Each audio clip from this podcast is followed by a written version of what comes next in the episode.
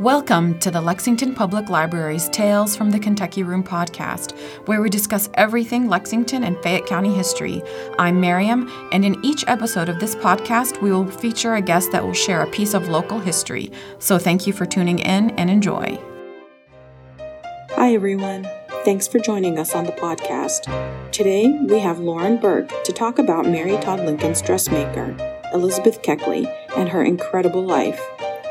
Elizabeth Keckley's life was fictionalized in Jennifer Chiavarini's novel, Missus Lincoln's Dressmaker.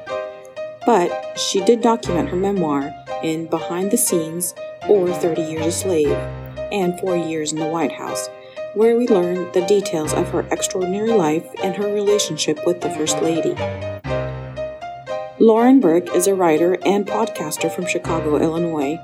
Her podcast, Bonnets at Dawn, is about eighteenth, nineteenth, and twentieth century women writers, and she is the author of her story, Rosa Parks, Why She Wrote, and the upcoming picture book, A Stitch in Time, a children's book about the life of Elizabeth Keckley.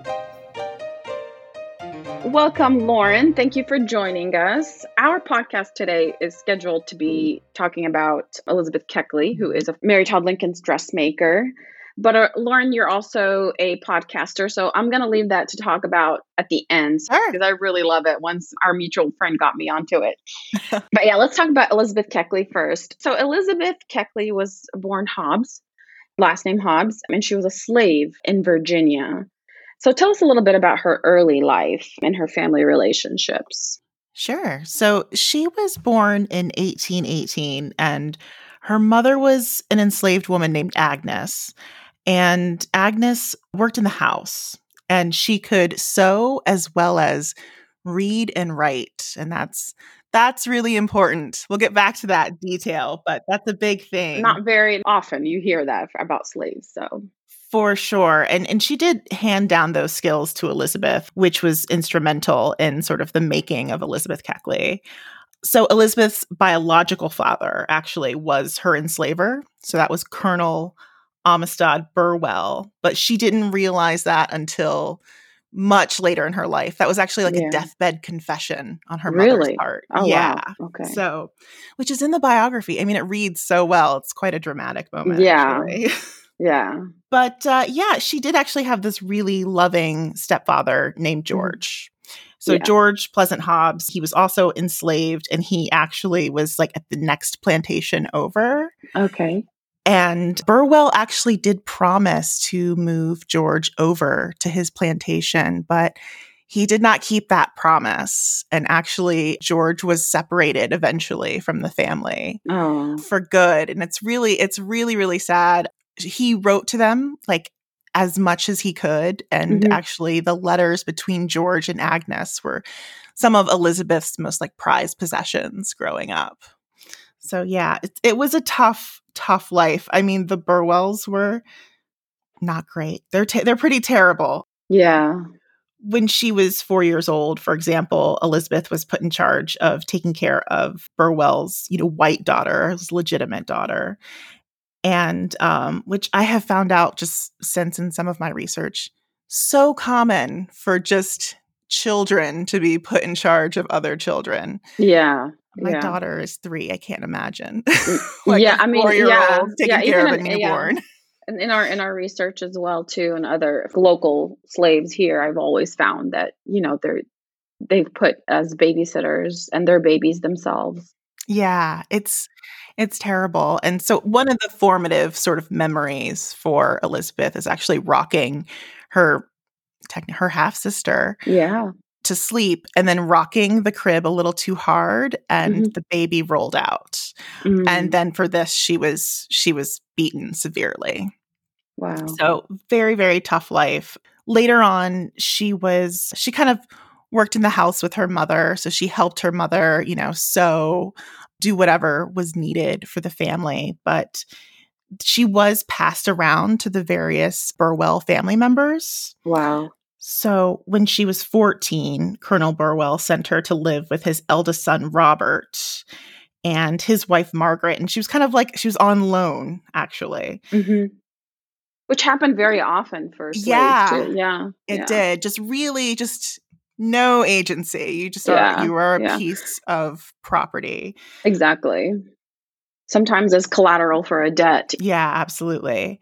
Yeah, that was a terrible time. I mean, there was a lot of abuse. There was sexual abuse by a neighbor and friend of the Burwells. And in eighteen thirty-nine, she became pregnant with her son, who she named George, actually, after her stepfather. Wow. Okay. And then she was sent back to Virginia. And Colonel Burwell was like, okay, well, I'm going to give Elizabeth, George, and Agnes to my daughter, Anne, Anne Garland, at that point, uh, as a wedding gift. Wow. So, yeah, the three of them then were sent to Saint Louis. And this is so much traveling, too, in this day and age for her. It is. It is, yeah. Just all over the place. So what happened to that child? Do we know? So, yeah, she actually got to keep George with her. Because, and also, you know, as a male child, they're like, okay, well, this is, this is valuable. We, you know, he now works for us as well. Yeah. So, so yeah, um, they all go live with the Garlands, and the Garlands had just very little money.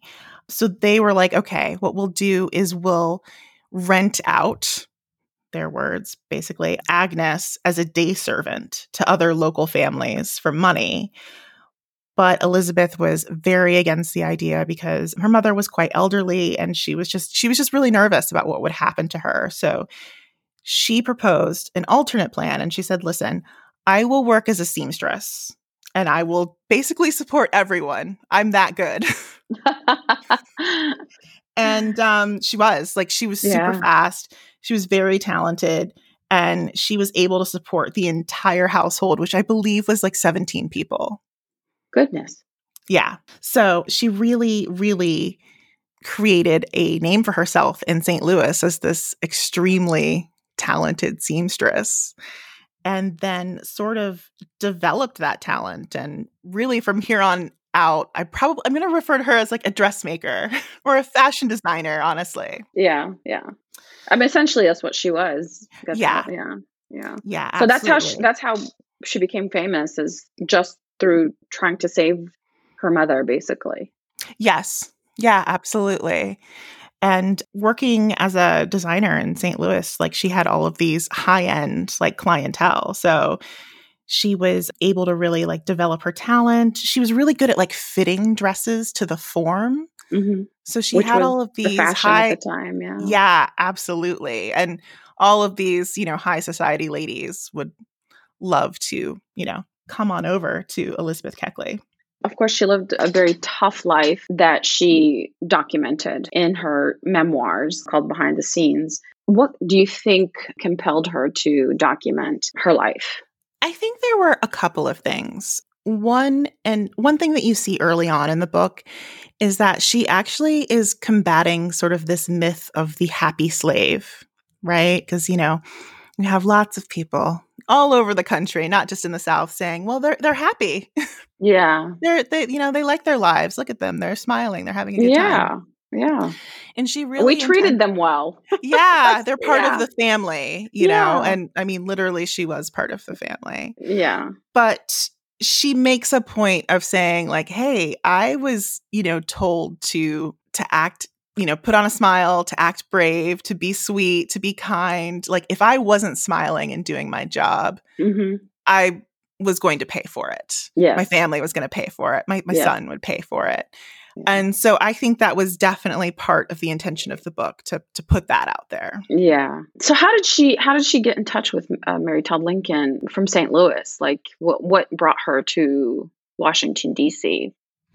So it's it's kind of a cool story. So she actually, and it's kind of a long story, so I'm going to condense it. So if there are any mm-hmm. Keckley super fans out there, like, we're condensing it. We can only do so much in a podcast. Okay. Yeah, exactly.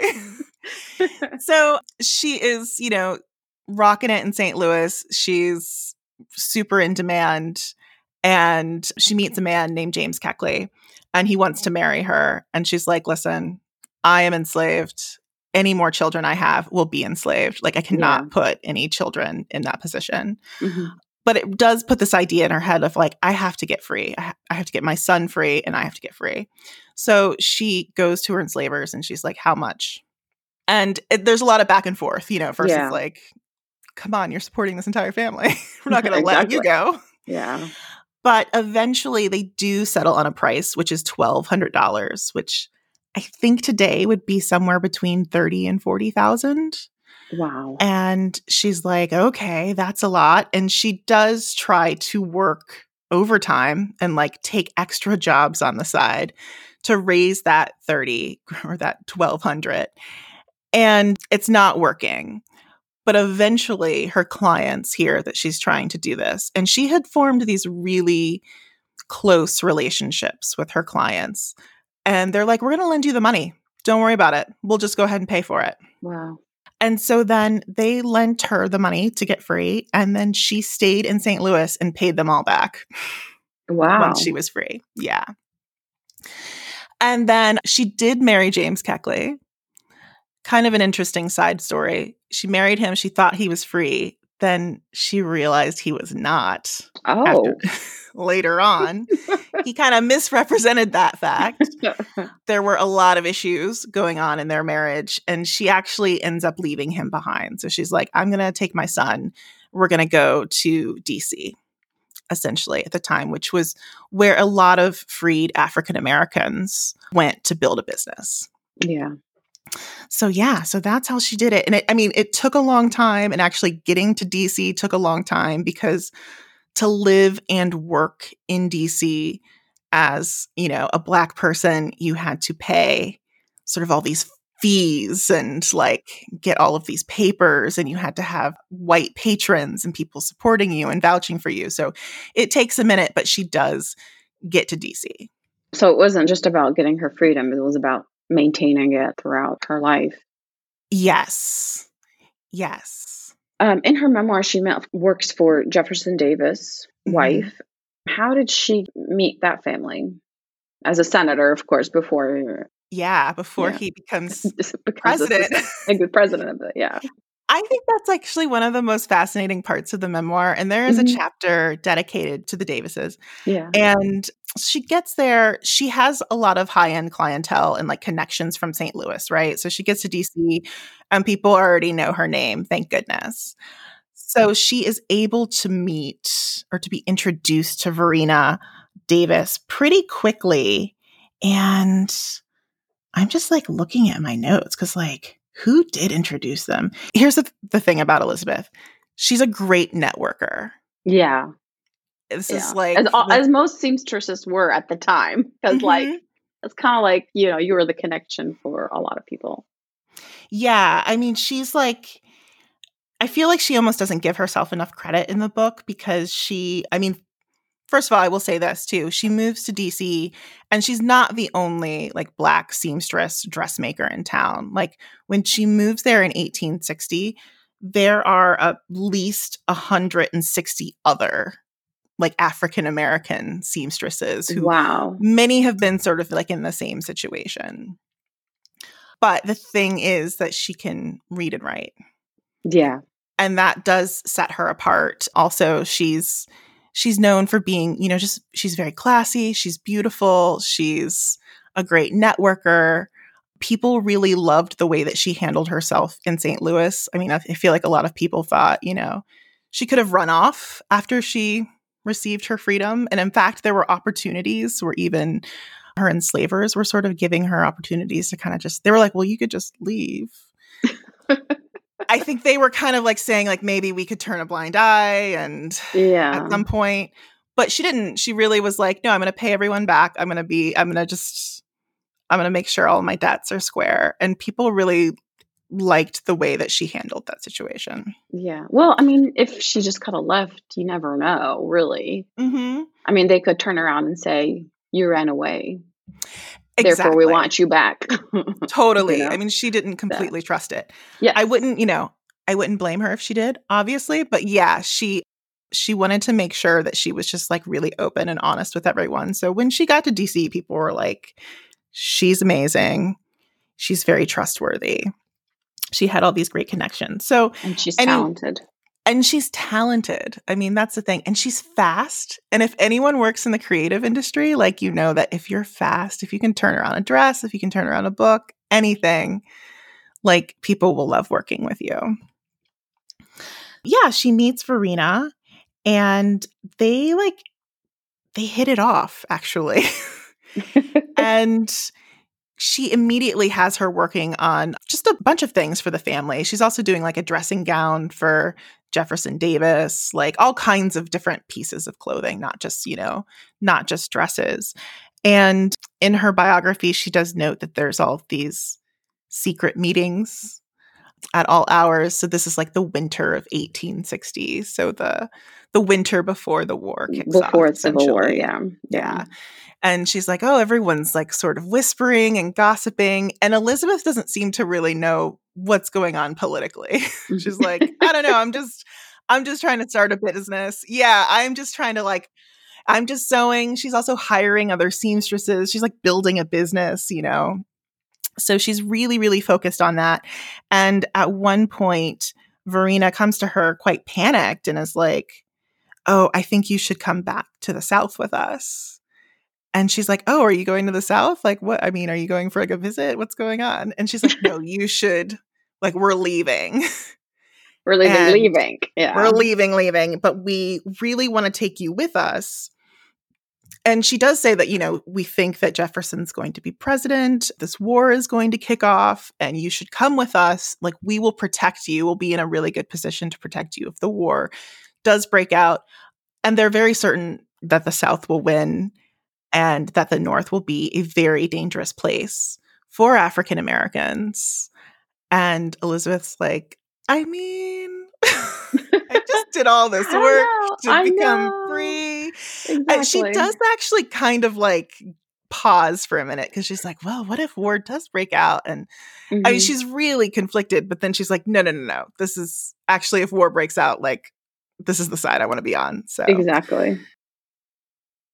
So she sticks around D C. Yeah, she kind of lets them leave. But in her biography, she says something kind of funny, like, I kind of like gave them a half-hearted, like, I guess maybe I'll see you again. Bye. Yeah, I'll see you. Yeah, I'm sure we'll meet again. I'm sure we'll meet again. Varina does give her like some great references. Mm-hmm. I believe she gives her a tip off to this woman named Missus McLean, who's like the daughter of a general. And this gal comes to Elizabeth, who's at this point very busy, and says, I'm I'm in desperate need of a dress. Can you make me a dress, like, right now? And Elizabeth says, absolutely not. And Missus McLean says, okay, well, if you make me this dress, I will, like, get you in with Mary Todd Lincoln. So please, please, please. And Elizabeth Keckley was like, all right, fine, I'll do it. Okay, Which, whatever. I kind of like that story because, you know, when the book came out and there was a huge amount of backlash against Elizabeth Keckley, and a lot of people called her an operator and, you know, that she was a scheming woman and that she like really tried to get in there with, you know, with Mary Todd Lincoln.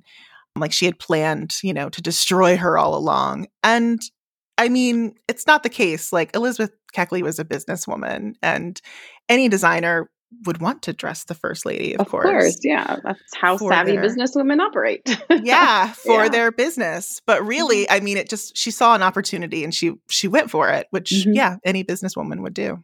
Yeah. I mean, at the time, if a man had done it, he would be called a savvy businessman. So, exactly. Exactly. You know? Yes. When the memoir came out, I, I read that her, both her and Mary Todd Lincoln kind of got a lot of backlash mm-hmm. about, because, you know, she re- revealed a lot of intimate details about her relationship with Mary Todd Lincoln.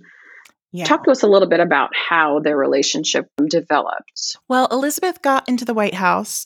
She actually, when she went there the first day, there were like three other designers there as well. And she was like, oh no, it's not just like a job offer. I've got to audition, yeah. essentially. But they did hit it off. And I think that's kind of interesting because Mary Todd had much had a much more youthful style, let's say, which wasn't super popular. Yeah. People weren't loving all the floral and lace on her. And Elizabeth was very like streamlined, sophisticated, much older. Yeah. But definitely a good look for a president's wife. I'm not sure who quite made the, the call, but it was like a good rebranding, right, for yeah. Mary Todd Lincoln, I think. Yeah.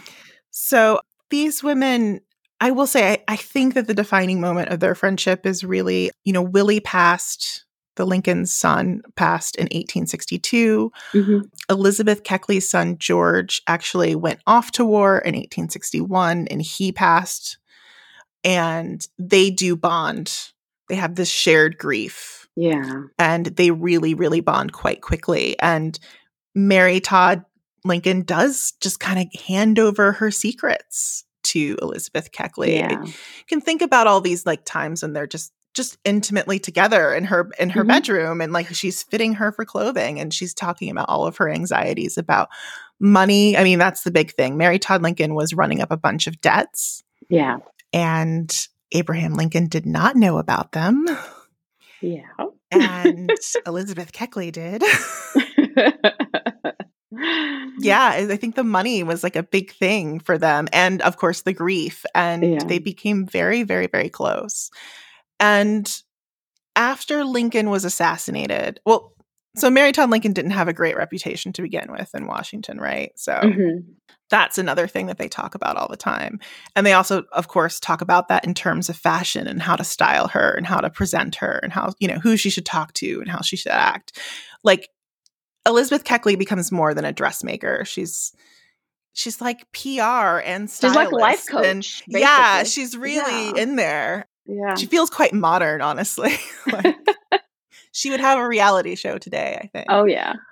But this is all experience that she kind of lived through and kind of gained through her connections with other people. So it's not just coming from nowhere. Yes, absolutely. Like, she's had these sort of intimate conversations with, pretty, I mean, all of the political wives in D C, yeah. right? She's very well connected. She really sort of knows the ins and outs of the game at a certain point. She knows what everyone's wearing. She knows what everyone's saying in their bedrooms. Mm-hmm. So yeah, they, you know, they become very, very close. And after Lincoln's death, you know, Mary Todd Lincoln is in a really bad place. She's deeply in debt. Her reputation is not great. Yeah. Elizabeth Keckley was really trying to help her by, you know, selling dresses that she had made for her, trying to, you know, actually go to various churches, African-American churches, and raise funds for Mary Todd Lincoln. Um, she was doing everything she could, and she thought that by writing the bio, she would be able to help repair her friend's reputation as well. And I think from a modern perspective, reading it, it does feel that way, because it just does feel like so – it feels very warm, like, towards the Lincolns. Like, there's this really interesting little anecdote about Abraham Lincoln and his goats. Like, he's these yeah. pet goats. And it's very cute and sweet. And I think it does humanize the Lincolns. But, of course, I don't have, like, a Victorian mindset, right? So yeah, exactly. Exactly. Back so then, it was not received very well. It all. was not. I yeah. mean, it always goes wrong, too. Like – like just thinking back on William Godwin, husband of Mary Wollstonecraft, he wrote a bio after she died that was trying to do exactly the same thing, and it backfired spectacularly. And oh, yeah. same thing for Elizabeth Gaskell and Charlotte Bronte mm-hmm. and that bio. So it yeah. just, if you are going to write a biography about your friend or your yes. loved one, it will probably go wrong. Um, as a warning. And one of the reasons why it really went wrong was that Elizabeth had handed over some personal letters between her and Mary Todd Lincoln to her editor. And I believe were- she said that it was to verify details that were in mm-hmm. the book, and he put them in the book. And he published them. Yeah. So there you go. Yeah. And so how did that affect their relationship? Like, broken. Yeah. Broke, completely. No more. It. Like, and that's she, it. Yeah. Taylor Swift album, like, would have written about it. Yeah. Like, badly, very badly for both of them. Yeah. And it really hurt Elizabeth Keckley's business because, of course, mm-hmm. all of these D C wives are like, I'm not going to tell her anything. She's going to publish yeah. it.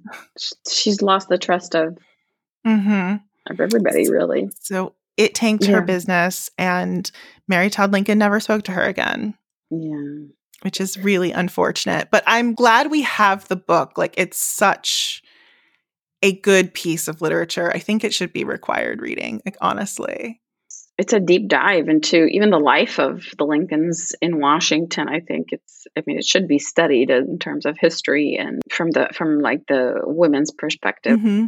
But yeah, so what, what happened to Elizabeth Keckley after all that blew over? Oh, so sad. I mean, she went to Wilberforce, uh, which is an H, like I think the first H B C U, if I could be wrong on that. And mm. she taught there for a while until okay. she had a, a she had a mild stroke, and then she gave up her teaching position. And I should also add that, like, during all of this, from her time, like the time she got to D C until she had her stroke, I believe, she was also an activist as well, and she was raising funds for, you know, newly freed slaves to help them get their their life on track and all of that good stuff. And then also for for veterans as well. So she was a huge activist. So she taught for a while, had the stroke, and then sadly returned to D C and and died in a home. Mm, on her own, was she? On her own, yeah. And she did not have a ton of money at that point. I believe she had her son's like pension from the war. Of course, and, and he died in the Civil War. Mm-hmm. So yeah, it's a, it's a sad end. It is, it is. But I mean, it, it made for her documentation, gave us so much. And not only in terms of history, but a lot, a lot of people are fictionalizing her life story. And yes, there's a lot of different movies she's, you know, that she is referenced in and novels and all that. So I know they're trying to get like an Elizabeth Keckley biography off the ground, oh. which is great. Of course, she's in, you know, she's featured in some children's books and plays. So yeah, it's a great, it's a great legacy that she's left. She has, yeah. I feel like a, there's a lot of focus on the relationship between her and Mary Todd Lincoln, which I think is fascinating. It is. I have an upcoming book that's coming out in November. And what I sort of did with Elizabeth Keckley is really focused on her sort of, I think, the American fashion industry. We've sort of overlooked the contributions of African-American women because, like I said, she was not the only like seamstress in town in D C. And in fact, there were a few other Black seamstresses who were pretty much on her level or making mm-hmm. slightly more, but they didn't leave memoirs and they didn't dress the first lady.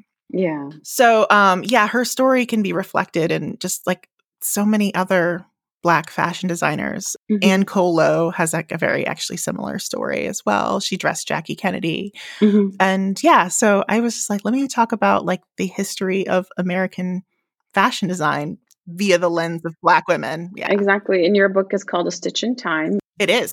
All right. And you said it's going to be released in September? Now it's going to be released in November. November. Okay. Yes. Yeah. Yes, of course. Because it's always a moving date. Uh, of always. course, because it's a year of the pandemic. Yes. Of course. So in your podcast, the last few episodes that I've listened to, you do kind of highlight African-American women, and you talk about women from eighteenth and nineteenth century, including people, authors. And but it's a fascinating podcast. It is called Bonnets at Dawn. It's really, really good. How was the idea for this podcast born? Well, I co-host the podcast with my best friend, Hannah K Chapman. Mm-hmm. All the way from England. All the way from England. And I mean, I feel like, especially if you listen to the first season, you can tell that we're just trying on a thing. Really, like, we were both working a lot. I think she was in grad school when we started.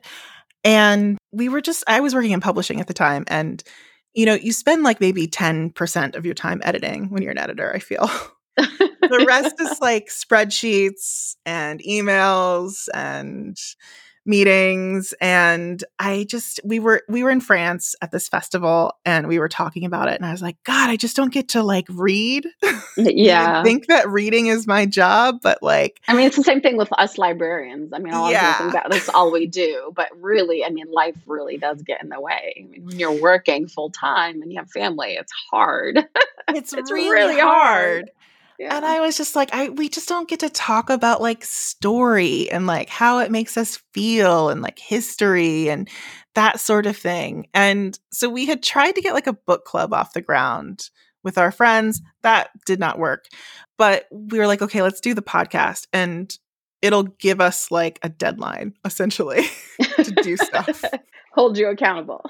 Yeah, exactly. And we knew we wanted to write something, but we weren't sure what. We we're like, we want to write something. We want to work on a project together.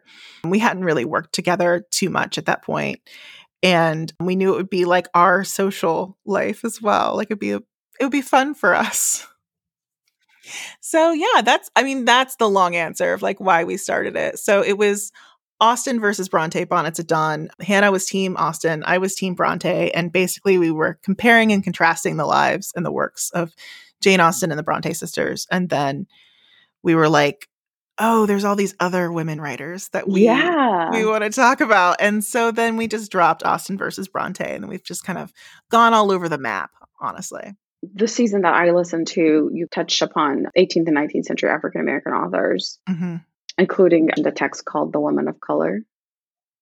Yeah, Sarah Farro. She's, Sarah Farro. Oh, she's fascinating. Yeah. Mm-hmm. yeah. So I, I just dug a little deeper and did some research. And there's a lot of Black Victorian type authors mm-hmm. that we don't hear about at all. And that's what drew me to your podcast, really. Um, can you talk a little bit about it so that people understand? Yeah. So we were doing all of these authors. We're doing like, mm-hmm. you know, George Eliot and the Bronte sisters and Elizabeth yeah. Gaskell, all these people that you've heard about. Yeah. And people kept saying to us, well, there are, you know, there are no Black writers or there are mm-hmm. no Asian writers. And yeah. we were like, oh no, they there are. Yeah. And then we really had to stop ourselves and go like, wait, okay, who are they? We need mm-hmm. to give them more attention. This show yeah. is... You know, I'm a Black woman, but this show mm-hmm. is far too white, honestly, is where, you know, is what we, the decision that we came to. And we started doing some digging. And I will say, though, a lot of those authors are harder to find, mm-hmm. right? Sadly. Yeah. And a lot of those uh, authors, we did an episode on Pauline Hopkins mm-hmm. last year, who was an African-American editor and playwright and prolific writer and a fantastic writer. She wrote this amazing book called Contending Forces. And I feel like it should be required reading in school. And it's not. It's basically out of print, unfortunately. Uh, there's a lot of required reading at, you know, at the schools that shouldn't really be required reading. I know. You know what I'm saying? Like, I feel like... We I have a lot revi- of feelings we about need- Walden. I have a lot of feelings about exactly. it. we, we need to revise what's required reading at this moment. It's a lot of it's a lot of white authors and a lot of white stories, to be it, honest. You yes, know what I'm saying? It like really it doesn't is. reflect. It doesn't. I mean, you're sitting in a high school classroom with people that are of different cultures, different backgrounds, but they're forced to read a history that is not reflective of their own, or mm-hmm. a history that. Maybe at a point of time that kind of oppressed their own culture or their own sure. people. Or, it's kind of difficult. So hearing about these different authors from different backgrounds is is very fascinating. And why? And of course, they're not going to be well known because at the time they weren't given the opportunity to be, you know, a Jane Austen or an Elizabeth Gaskell because they were Black. And I think too, like one thing that we've discovered is like, I mean, in the early days of the show, we were really figuring it out and really figuring mm-hmm. out how do you contact guests and like, who, how do you get an expert to come on your show? And, yeah. you know, the people that are very accessible as well are the Jane Austen scholars, mm-hmm. the Gaskell scholars that, you know, they have a big presence. They have literary homes, they have societies and support. And these authors don't. And so for a lot of these authors, Sarah E. Farro is a great example. So Sarah Farro, I found out about via an article that a wonderful scholar named Gretchen Gerzina wrote. And she also wrote this amazing book called Black London, which I highly recommend. And I'm like, oh, Sarah E. Farro. Okay, it's amazing. Oh, and she's from Chicago. I'm from Chicago. This is amazing. And she's like getting super excited. And I like found Sarah E. Farro's book, which is digitized, which you can read. And it's a romance that takes place during a pandemic. And my goodness, like, oh, wow. That's a lot. But I just couldn't find like anyone that was doing work on her. Mm-hmm. Like I was like, is anyone doing work on her right now? Because Gretchen Gerzina is also doing like a million things and like a very busy scholar. And yeah, this was kind of like a footnote for her. So I just was searching for someone, and it took months and months and months. And then weirdly, I was at a Jane Austen Society event, and I met the speaker, and we were talking, and she was like, you know, it's funny, like no one will care, but I've been doing this like research on this author named Sarah E. Farro. And I was like, you are kidding me. Wow. And I like almost burst into tears. And I was like, I've been looking for someone for months. Who are you? Where have you been?